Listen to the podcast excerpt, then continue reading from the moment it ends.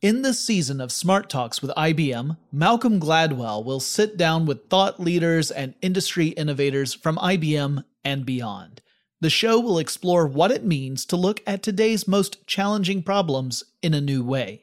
Look out for new episodes every month on the iHeartRadio app, Apple Podcasts, or wherever you get your podcasts, and learn more at ibm.com/smarttalks. Working remotely where you are shouldn't dictate what you do. Work from the road by turning your vehicle into a reliable high-speed data Wi-Fi hotspot with AT&T in-car Wi-Fi. On the network that covers more roads than any other carrier, take your work on the road and AT&T will be there to keep you connected. Connect up to 10 devices and stream conference calls, finish up that presentation, or answer last-minute emails. Why wait? Go to att.com slash in-car Wi-Fi today for free trial eligibility. Based on independent third-party data, number of devices varies by manufacturer. Always pay careful attention to the road and don't drive distracted. Wi-Fi hotspot intended for passenger use only when vehicle is in operation. Compatible device and vehicle required. Running a business is no cakewalk, but with SAP Concur Solutions, you can be ready for anything. You can manage travel, expenses, and AP all on one platform that's packed with AI and best practices, and that delivers it all through an easy, clear, I can't believe how simple that is experience. So, while not much can be done about that guy who never fails to burn the microwave popcorn and stink up the entire office, with SAP Concur, you can easily handle almost anything else. Take control of your business finances today at concur.com. That's C O N C U R dot com. When you think about the future, what kind of technology do you envision? Whatever the future holds, artificial intelligence will undoubtedly be at the heart of it all. Join Graham Class as he hosts season two of Technically Speaking, an Intel podcast, and hear from the minds transforming healthcare, retail, entertainment, personal computing, and more with the help of AI. Tune in every other Tuesday and explore the latest technology that's changing our world today and creating a more accessible tomorrow. Listen to Technically Speaking, an Intel podcast on the iHeartRadio app, Apple Podcasts, or wherever you get your podcasts.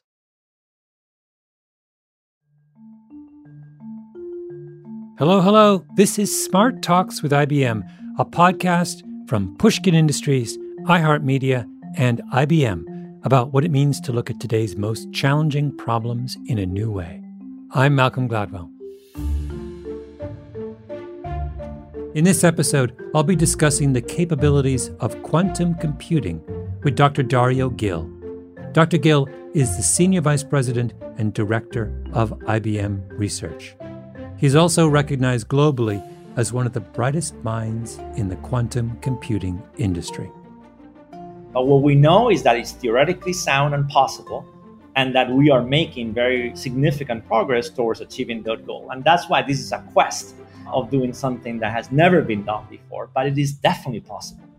Earlier this year, at the Wall Street Journal's virtual CIO Network Summit, Dr. Gil proclaimed that the next 10 years will be the decade in which quantum really comes of age.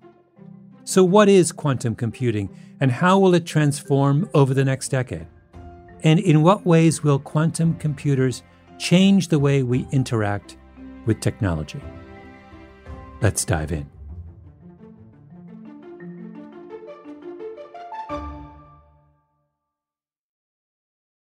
Thanks for joining us, Dr. Gil. It's a, a real pleasure. Thank you for uh, having me, Malcolm. It's a pleasure uh, to be with you. I wanted to, to start by telling us a little bit about yourself. You did your graduate work at MIT what did you study there?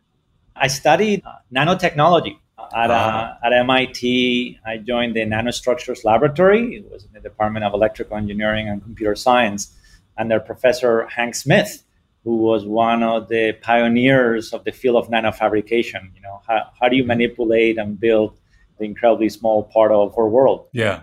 And so that sets you up for the world that you're in now, right? This, the, quantum con- computing flows naturally out of the idea that there's plenty of room at the bottom. Yes, it is because of the different theories of physics. Uh, one that is, of course, extraordinarily relevant for the world of the small is uh, quantum physics.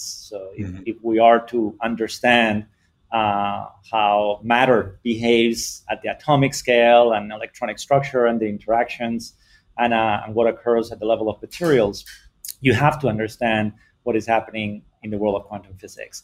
For those who are not from a technical background, can you give us the give me this the simplest definition of what quantum computing is? You know, we're all accustomed to using computers today. And at the foundation of the computers we use every day and our smartphones is the idea of bits or binary digits. Now, interestingly, this is an idea that uh, the fascination that all the complexity in the world, we could reuse it in a mode of communication with just zeros and ones, dates back as far back as Leibniz. But it was really in the 20th century, in the 1940s and 50s, that uh, Claude Shannon, which is one of the great leaders in the world of computing, told us we could create these incredibly sophisticated modes of communication and computation just by being able to map all the complexity and information in the world to strings of zeros and ones. And computers are machines that manipulate zeros and ones mm-hmm. uh, very, very efficiently. So in quantum computing, it actually revisits that idea. And it turns out that the most fundamental building block of computation is not the zero and one, not the bit, but something known as the qubit, short for quantum bit. And at its heart, it melts that idea of information with the idea of physics.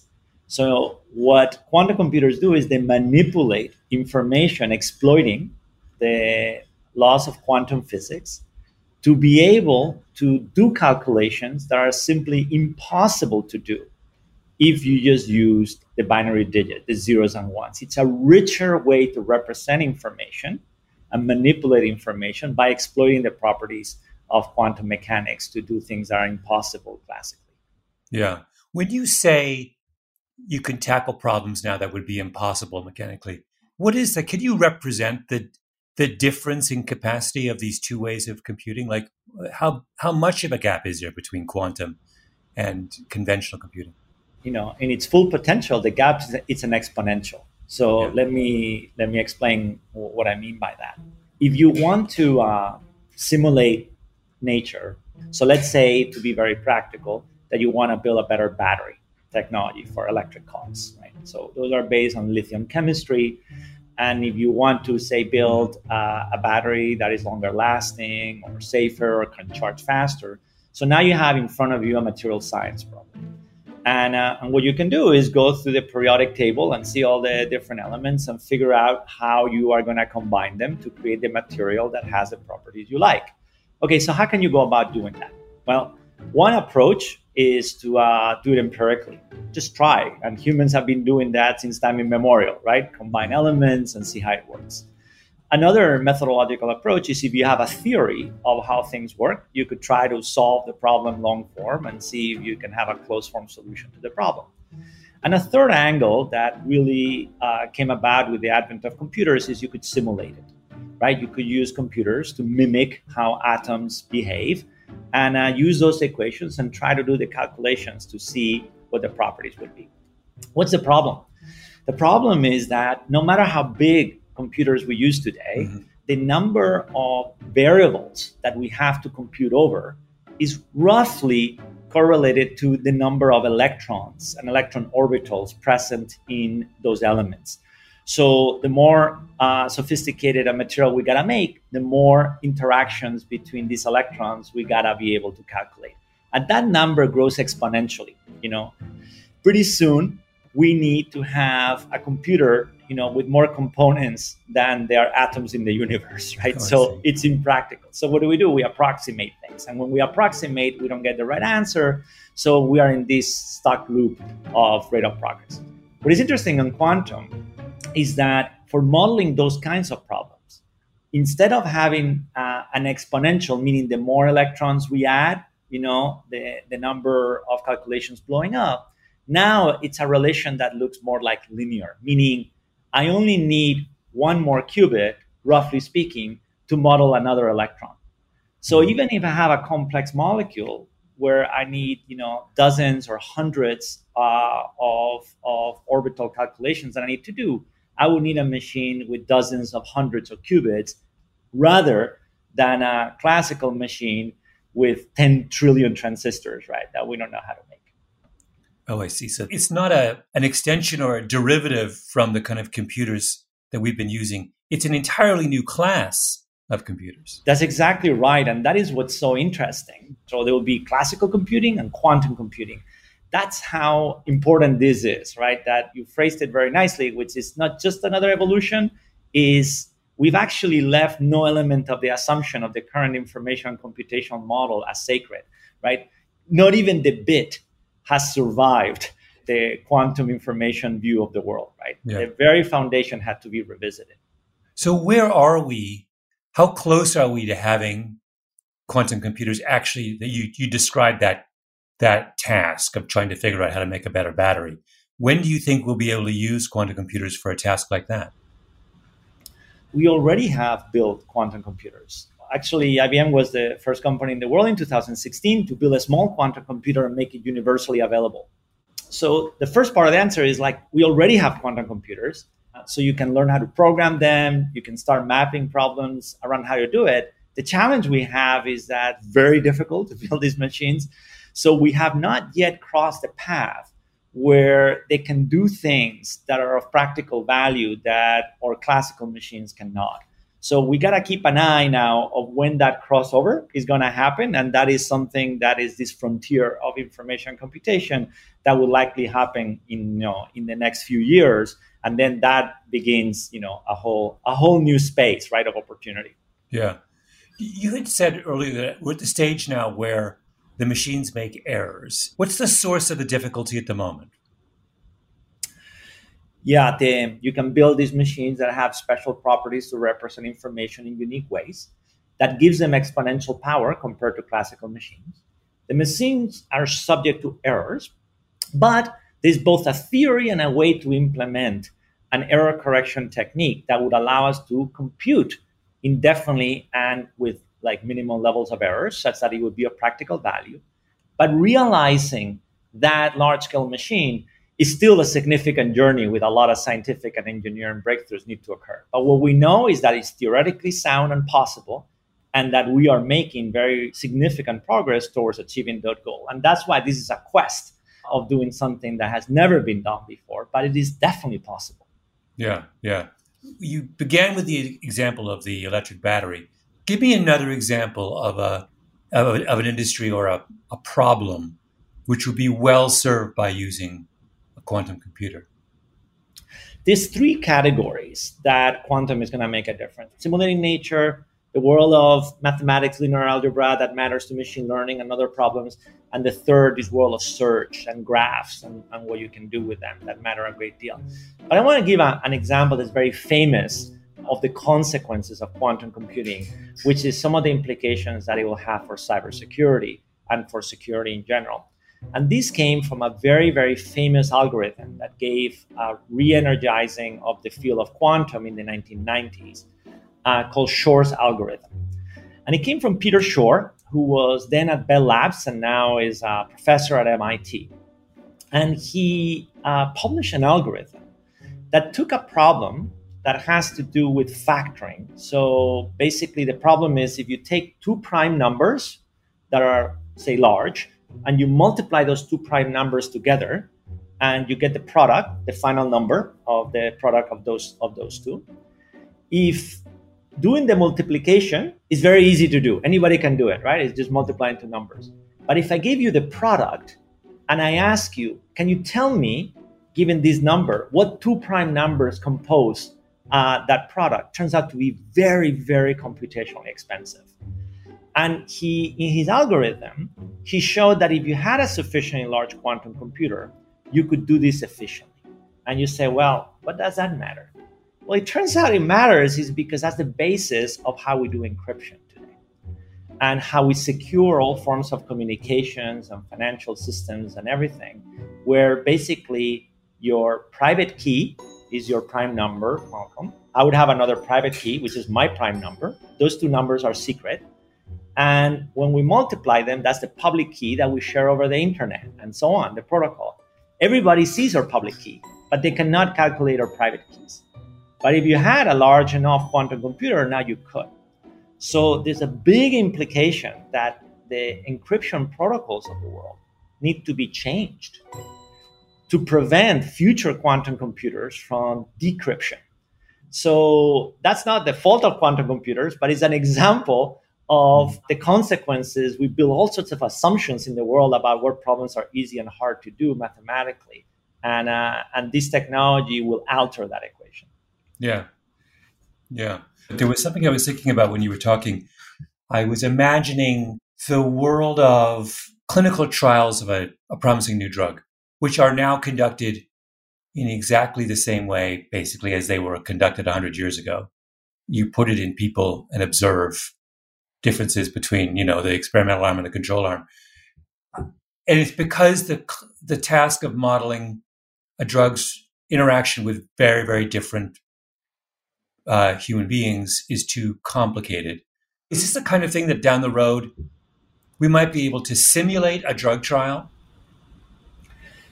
Yes, um, the, the, the opportunities of, of these advancements is to accelerate discovery. The, the rate of time from invention to realizing the capability to compress it very significantly, perhaps by a factor of 10x uh, mm-hmm. in time or 10x in, in cost.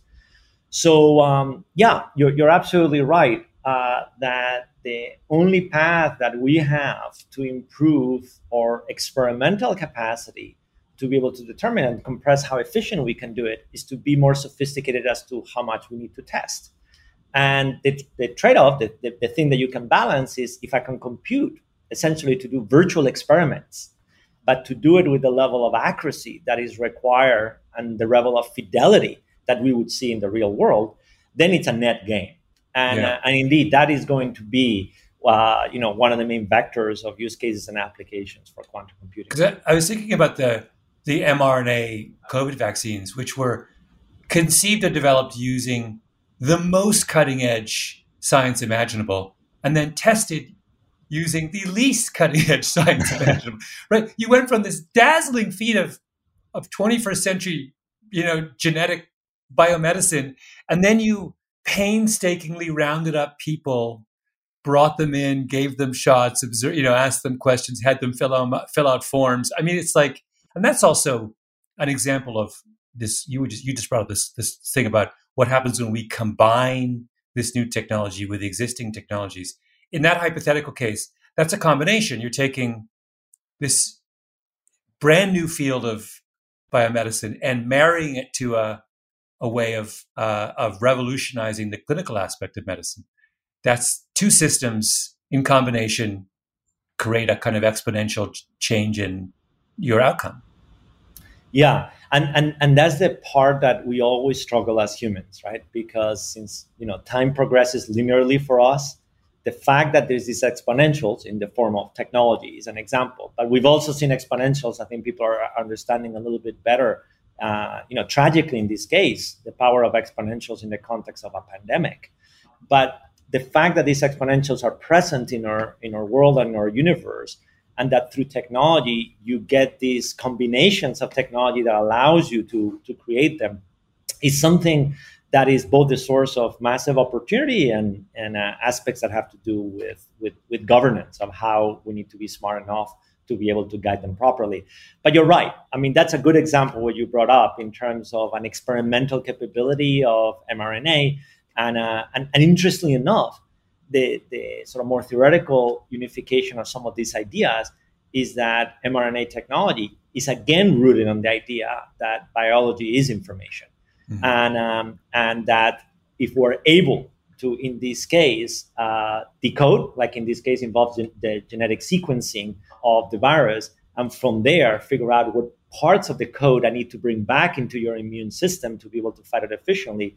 In a ways about being able to read information, process information, send it back to you, and you yourself are, are the computer, right, uh, with this new program to deal with the biology of it.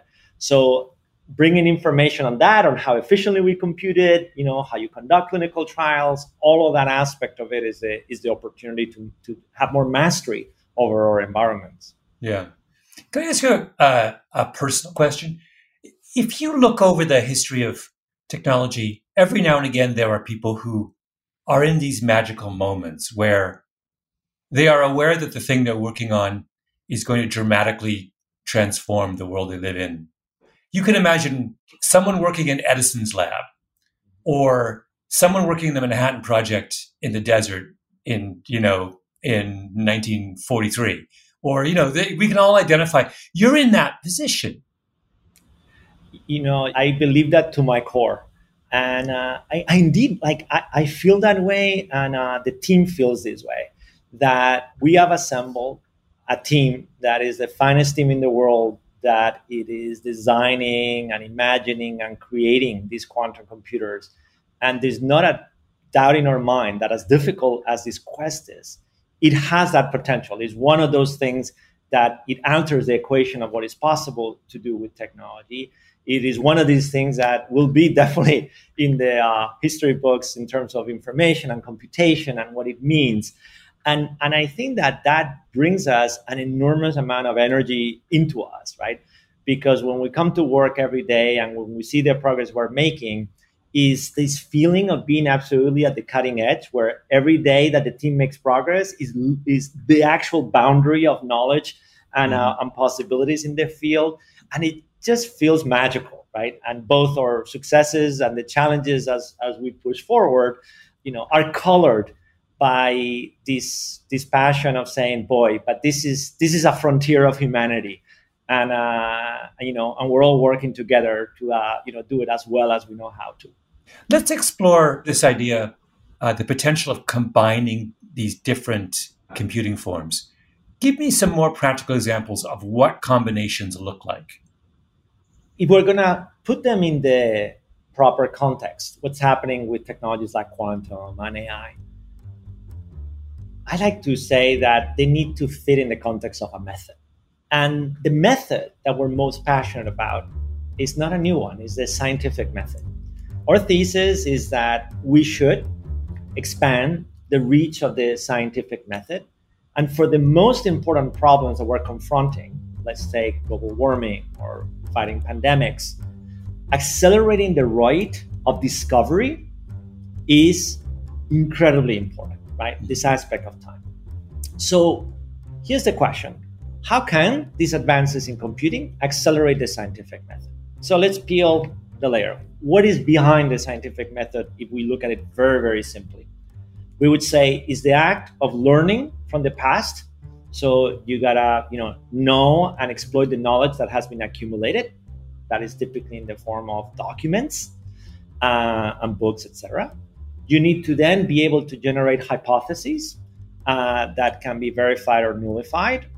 You gotta conduct experiments, and then you gotta share it with a community for feedback and go through the loop again. You say, well, how can these technologies help you? Take the first one to search and learn from the past. So, AI, in the form of natural language processing, in the form of being able to process documents and build huge graphs with which to search knowledge that already existed, uh, it's greatly helping us. I mean, we, we live it in a day to day life by, you know, like the power of search right, of information in the web. But as, as scientists, you can do this if you can greatly enhance the ability to read scientific literature and see its connections and help you as a scientist acquire information faster. So that's a use of AI for the search. Then you go to the next step, generate a hypothesis. Well, to generate hypotheses, there's a beautiful new area in AI called generative models we may be a little bit more familiar with the use of neural networks inside AI to do the task of classification, right? If I give you images, you give me labels, right? You say, well, this is a yellow car, a red car, and so on, and it gets done with a neural network. Perhaps people are less familiar with using now some of these neural networks to do generation in terms of classification. So I give you, you know, I say, hey, design to me a chair that looks like an avocado right? And the, the system can automatically give you hundreds of thousands of different designs and so on, right? So, so now you can use this generative capability to imagine new molecules back to connect it to our idea about chemistry and lithium chemistry. So I have these properties I want. Give me molecules that may fit that criteria. And if I have AI that creates these generative models, I want to verify whether they may work as they want. So now I can use a quantum computer, right, in the future to say, do they work like they, they like they say, because I'm simulating a model of, of chemistry. So now I'm combining AI and quantum and simulation to be able to do this better. Then the next step is says, well, let's realize it in practice. Let's do experimentation now. So I can have robots that synthesize with chemistry that are AI guided to optimally create the synthetic route and the programming steps with which to create the molecules and so on. So I like to think about is take a method that we know works, the scientific method. Think about it as a method and now ask yourself how the loop of technologies that we're creating can enhance it and improve it in concert with scientists and humans. And that is what I think is going to have revolutionary potential. Because, and I'll close with the idea of what a difference it made. You brought up mRNA. What a difference it made to have the tools available to us to compress the time to discovery from the average time of 14 years for a vaccine to under one. And think of the implications that have. Well, in future pandemics, in, in, in uh, climate change, how are we going to compress that time to discovery? And, um, and that's going to be the power of the scientific method supercharged with computing, uh, including quantum and AI. Mm-hmm. One last quick question. It sounds like it is impossible to be a pessimist and work on quantum computing. I like that. So, so uh, probably true, you know, because when you have so many challenges and uh, and so many difficulty, it takes a particular type of people to uh, have the courage to be able to overcome them. But uh, it gets combined when when you know that the theory is is very sound and correct. The fact that we haven't been able to realize the technology that allows that theory to be expressed is in itself a source of energy, right? And indeed, like you, you, you cannot be a, you know, a pessimist if you want to be at the vanguard of the creation of this technology. And also the implications of it are so profound for some of the most fundamental problems that that, that is another source of, of optimism uh, required for the technology. Yeah. This has been so fascinating. Thank you so much. I've, I've really enjoyed this, Dr. Gil. Thank you so much. Thank you again to Dr. Dario Gil for his insights about the future of quantum computing. It will be fascinating to see how the convergence of old and new can revolutionize the way we live and communicate. Smart Talks with IBM is produced by Emily Rostak with Carly Migliori and Catherine Girardeau. Edited by Karen Shakerdge. Engineering by Martin Gonzalez. Mixed and mastered by Jason Gambrell. Music by Gramsco. Special thanks to Molly Socha, Andy Kelly, Mia Lobel, Jacob Weisberg, Hedda Fain, Eric Sandler, and Maggie Taylor, and the teams at 8Bar and IBM. Smart Talks with IBM is a production of Pushkin Industries and iHeartMedia. You can find more episodes at ibm.com slash smarttalks. You'll find more Pushkin podcasts on the iHeartRadio app, Apple Podcasts, or wherever you like to listen. I'm Malcolm Gladwell. See you next time.